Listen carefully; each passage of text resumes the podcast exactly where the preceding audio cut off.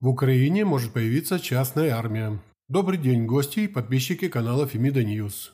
Сегодня речь пойдет о наших воинах, прошедших АТО. Солдаты удачи могут появиться в Украине, если парламент легализует военно-консалтинговую деятельность. Общественные объединения участников боевых действий, ветеранов АТО и волонтерские организации пытаются достучаться до законодательной ветви власти, чтобы убедить их рассмотреть и совместно решить достаточно перспективный – на их взгляд, вопрос о военно-консалтинговой деятельности, правовое регулирование которой в Украине отсутствует. Как сообщил 21 января на круглом столе, прошедшем в Киеве, народный депутат Валерий Карпунцов, который в марте прошлого года зарегистрировал в Верховной Раде соответствующий законопроект 8093, за это время профильный парламентский комитет так и не сформировал своего отношения к данному вопросу. А ответа на него ждут многие тысячи украинцев, которые прошли горнило АТО на востоке нашей страны, вернулись к мирной жизни, но никак не могут найти в ней свое место. Экономика страны еще не готова обеспечить каждому бывшему воину достойно по зарплате рабочее место. За время АТО в Украине появились высокопрофессиональные специалисты в военной сфере. На их умения большой спрос в иностранных частных военных компаниях, которые пытаются привлечь наших граждан не только консалтинговой деятельности, но и полноценному участию в вооруженных конфликтах в различных точках мира. Однако в Украине статьей 447 Уголовного кодекса за это предусмотрена уголовная ответственность, отмечает парламентарий. По его словам, следует идти по пути ведущих стран мира, у которых военно-консалтинговая деятельность давно урегулирована необходимыми нормативными правовыми актами. Более того, на мировом рынке подобных услуг в обороте крутится около 200 миллиардов долларов США. Для Украины было бы неплохо, чтобы часть этих денег легально зашла в нашу страну, чтобы принятый закон посодействовал трудоустройству лиц, которые имеют значительный военный опыт и специальные навыки.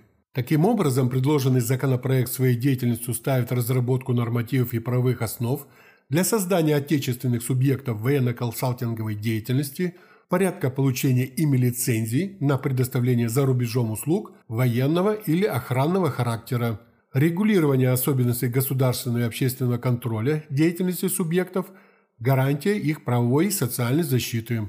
Впрочем, представители Генштаба, в частности полковник Виталий Галота, не увидел в предложенном законопроекте никаких социальных гарантий для бывших военных, пожелавших заняться военно-консультативной деятельностью. Более того, выражена обеспокоенность, что данный законопроект внесет сумятицу в головы граждан Украины – и будет им мешать выполнять свои конституционные обязанности по защите Родины, так как служба в качестве мобилизационного резерва продолжается и после увольнения военнослужащего из рядов вооруженных сил Украины. Ветераны АТО и участники боевых действий поспешили напомнить представителям Гештаба, что в 2014 году тысячи добровольцев без денежного и надлежащего материального обеспечения, не задумывая, стали на защиту своей земли – и теперь, что когда они вернулись к гражданской жизни, государство должно им предоставить право выбора своего дальнейшего трудоустройства. Тем более, что существующие государственные и социальные службы работают в этом плане с ветеранами войны крайне плохо.